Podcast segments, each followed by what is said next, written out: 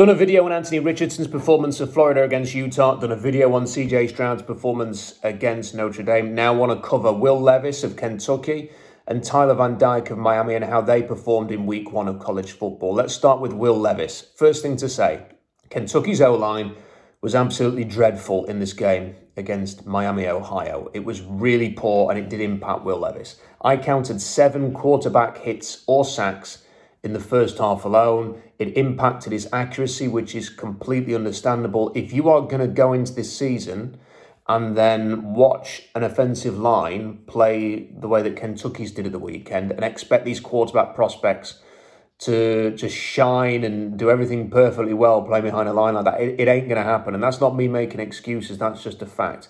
He faced the kind of pressure that Van Dyke and Stroud and Richardson simply didn't face at the weekend. And I think you have to give him a bit of credit for still performing reasonably well given all that was going on. What did he show in this game to be impressive? Well, for me, you can just see from a technical level, he's already above a lot of these players. His throwing base is fantastic. Just look at the way that he drops. He's extremely comfortable in play action. You'd expect that. He spent last season being coached by an offensive coordinator who is now Sean McVay's offensive coordinator with the Rams. He's now working with a Kyle Shanahan disciple who's come over from San Francisco. He's incredibly comfortable in play action, but when he gets into into his drop, whether it's play action and a bootleg and on the move, he can throw very, very well. His first throw of the season was a play action pass. He moved across, off balance, just flicked it out of his uh, his hand with a little flick of the wrist. Aaron Rodgers esque. You love to see stuff like that. But look at him when he plants his feet and squares his shoulders off to the target. It enables him to stay accurate. It enables him to throw with great velocity. And if you watch a lot of other young quarterbacks, they simply don't do this. You know, one thing you've got to look for when you're looking at these quarterbacks is what are the feet doing? If they're on the toes, are you taking a large step forward in order to, to try and generate velocity? That's when things go wrong. That's when you throw late. That's when your accuracy goes wrong. You want to have your f- feet in the ground, your shoulder to the target. You will see quarterbacks when they're getting it right, they're going through the progressions, you will see their shoulders sort of switch towards the targets. I think Levis has got good technique, and yet you can have the best technique in the world to generate velocity. You've also got to be able to arm a ball in there, and he can do that. He's got a terrific arm. We saw that his best throw, if you want to go and watch the game, 10.40 left in the fourth quarter. It's a play action pass. He drops back to his own 30 yard line. He is somewhat off balance with this throw. Again, not surprising given the pressure that he faced most of the day. And he just launches the ball on a frozen rope to the Miami 30 yard line downfield by the sideline. Perfect accuracy and velocity. The commentator who was covering the game said, That's an NFL arm. And it was. It was a tremendous looking throw. And he's got the physical tools to be an NFL player. You know, you look at him and you think, This guy looks like he belongs in the NFL. On top of that, I think generally his throws were good. He throws well over the middle. Um, I'm going to come to the interception in a moment and we'll talk about some of the negatives, but you know, he's not just got a great arm, he's incredibly mobile, he can make plays. I mean, he's got to protect his body a little bit more. We saw last season he was a little bit he, he will do whatever it takes to get a first down, and he was a little bit reckless in this game as well, kind of just charged into three defenders, went flying up in the air. He's going to have to be careful with with stuff like that, particularly at the next level. Um, but he's he's a great runner. You know, he can make plays with his legs. He can create. I thought it was really interesting that the Senior Bowl's Jim Nagy uh, did a podcast with Daniel Jeremiah and Bucky Brooks recently, the Move the Sticks podcast. And he said that he was at the Manning Passing Academy, which is where Will Levis was competing this year. In fact, I interviewed Will Levis shortly after the Manning Passing Academy had taken place. And this is what Jim said. He said, To me, Levis and Florida's Anthony Richardson, those two guys in terms of physical tools, are probably head and shoulders above the rest of the group. And then he made a favourable comparison to Josh Allen and Justin Herbert. And look, I, I think it's a fair comparison to make. And I talked a little bit about this regarding CJ Stroud in my last video. Justin Herbert was not a particularly consistent um, or dynamic quarterback for Oregon, but you could see he had the tools. Now there were issues with his accuracy. I didn't like the offense he played in, in, in at Oregon, and yet you could see there was something there. But because he just wasn't able to put it together in college. Instead of being the number one overall pick that I think he probably he would have been number one or number two overall now based on what he's done in the league.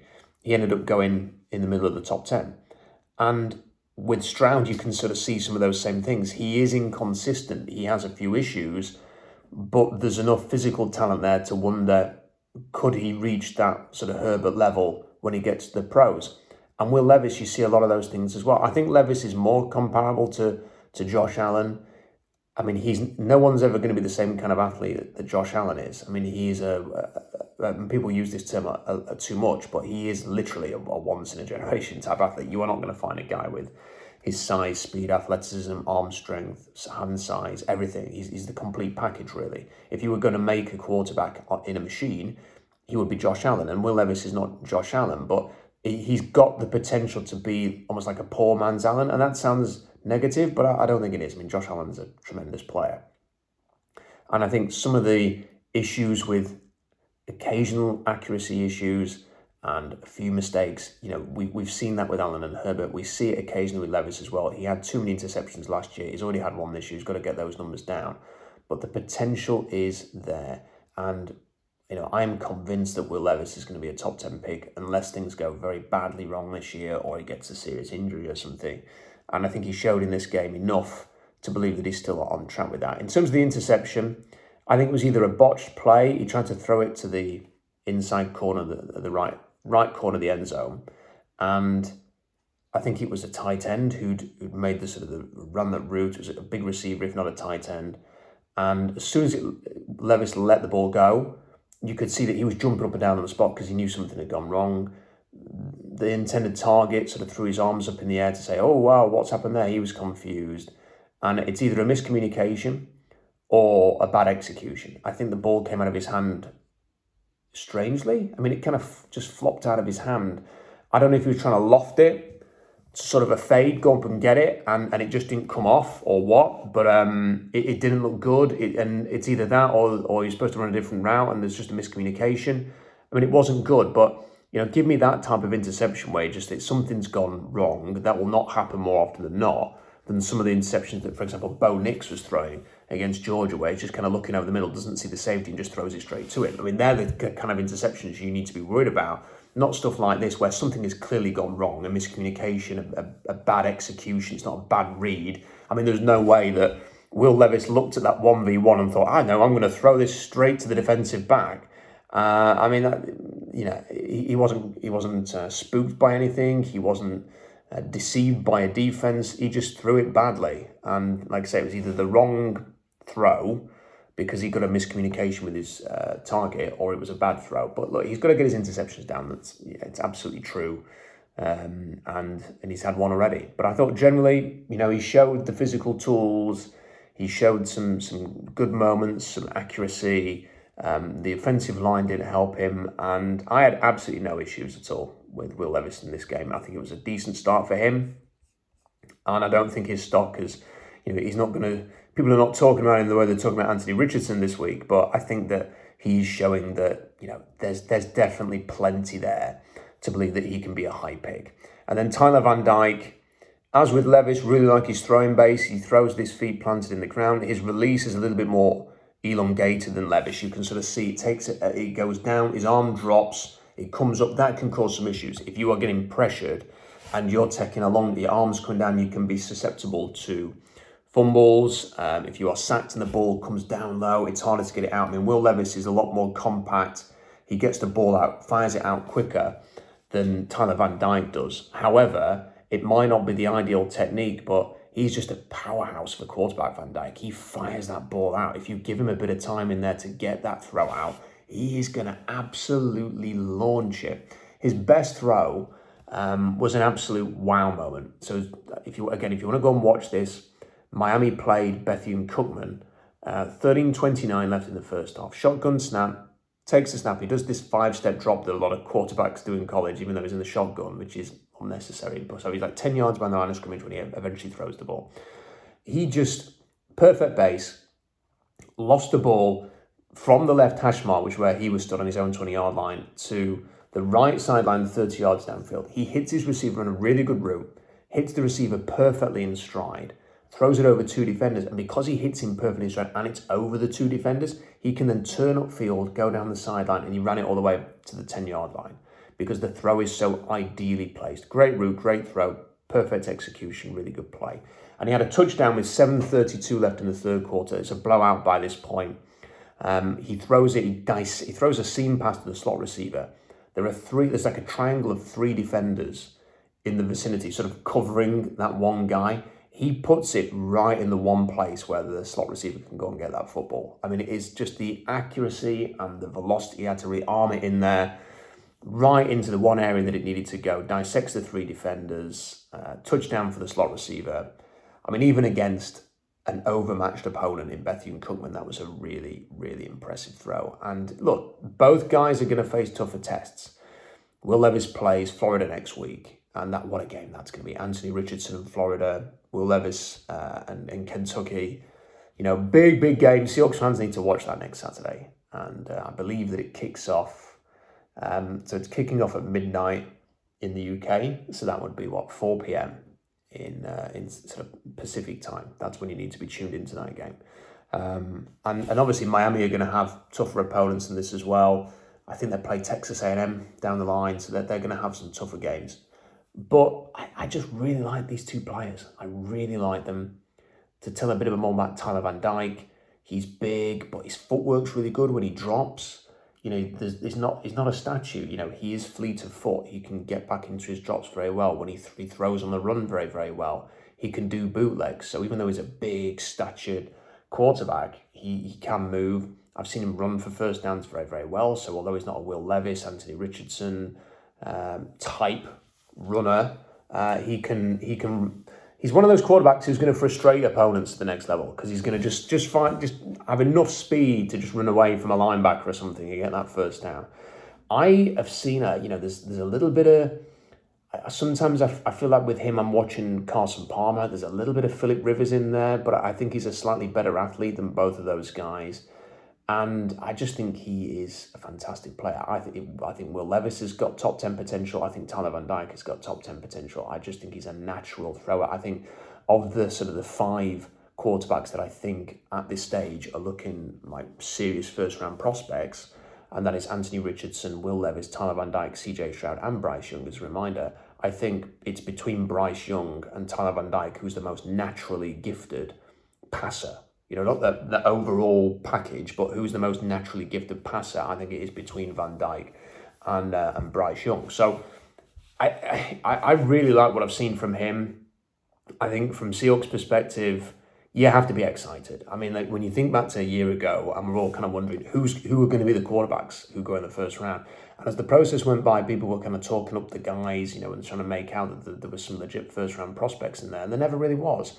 And yet here, I'm sat here recording this video on the 7th of September, and I can legitimately say that I think it's there are five guys who could go in the first round. And, and the Seahawks, whether they're picking first overall or 10th overall next year, are going to have a great chance to get you know one of these guys. And and if they pick, the higher they pick, the better chance they're going to have the guy they actually want. But, you know, a quick review on what, what you've got. You've got Anthony Richardson, a 6'4", 240 pound dynamic athlete who runs like a gazelle, has got a fantastic arm, who showed great command of his offense, and, and, and that sort of mental processing that you want to see from a quarterback.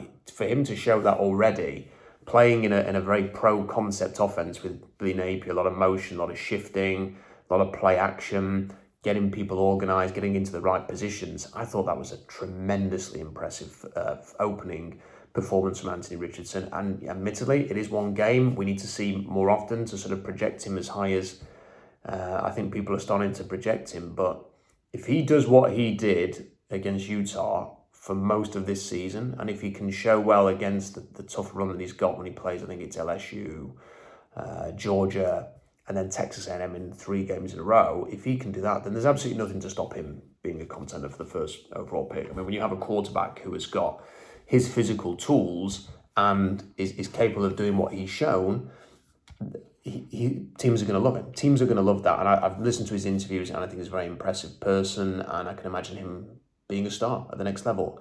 Again, with the caveat obviously being it's one game. He has to show this in multiple games, but hopefully he will. Will Levis, great athlete, kind of a poor man's Josh Allen, as I mentioned. Great at play action, good throwing base, great arm, lots to like there. I've interviewed him. He's a great guy. You can imagine him leading a franchise.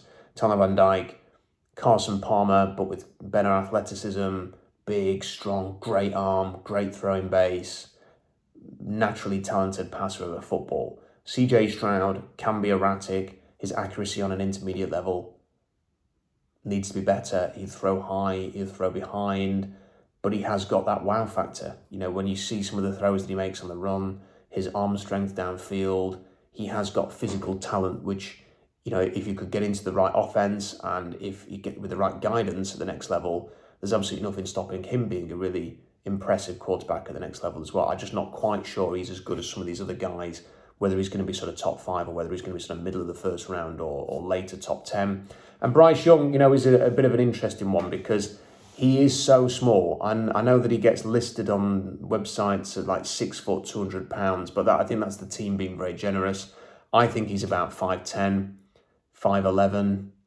For me, he looks about 185 pounds, 190 pounds.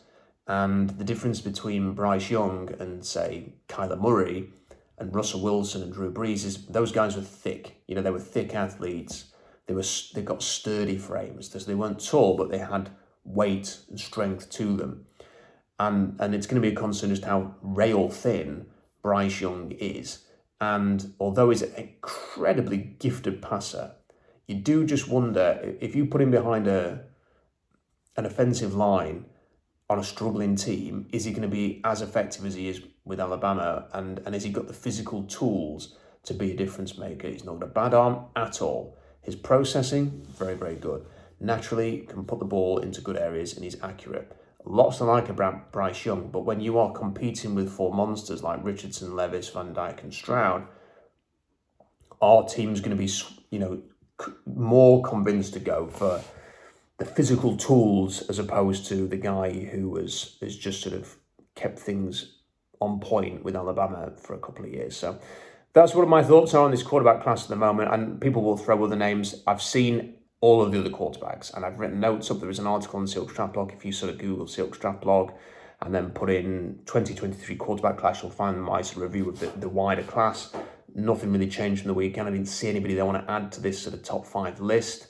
Uh, but you'll see my thoughts on, on a wide range of other players. I think it, it comes down to five guys. But how great is that? That, you know, in a year when the Seahawks are probably going to be looking for a new franchise quarterback and have got two first round picks next year, there is Anthony Richardson, there is Will Levis, there is Tyler Van Dyke, there is CJ Stroud, there is Bryce Young. Uh, all of us to look at and continue to review. And I'm going to do it on this channel. This is the place we're going to, yes, we are going to talk a lot about the Seahawks as their season goes along. We're not giving up on that just because they may well have a difficult year. You can check out the stream that we did ahead of the Broncos game preview show predictions. I think the Seahawks may well beat the Broncos in week one. It might be one of their rare wins this year. Go and check that out. Good chat with Robbie Williams and Adam Nathan. Uh, but also, I'm going to be doing these videos, breaking down the quarterbacks, breaking down the draft class. It won't just be quarterbacks, but there's going to be a main focus on the quarterbacks because that is going to be the key storyline for the Seahawks this year. Let me know what your thoughts are in the comment section. Please do subscribe to the channel so you don't miss a video. Hit notifications button on that little bell button so that you will not miss any of the videos coming up. Hit the like button and for more analysis, head over to seahawksdraftblog.com. That's all for now. Until next time, bye for now.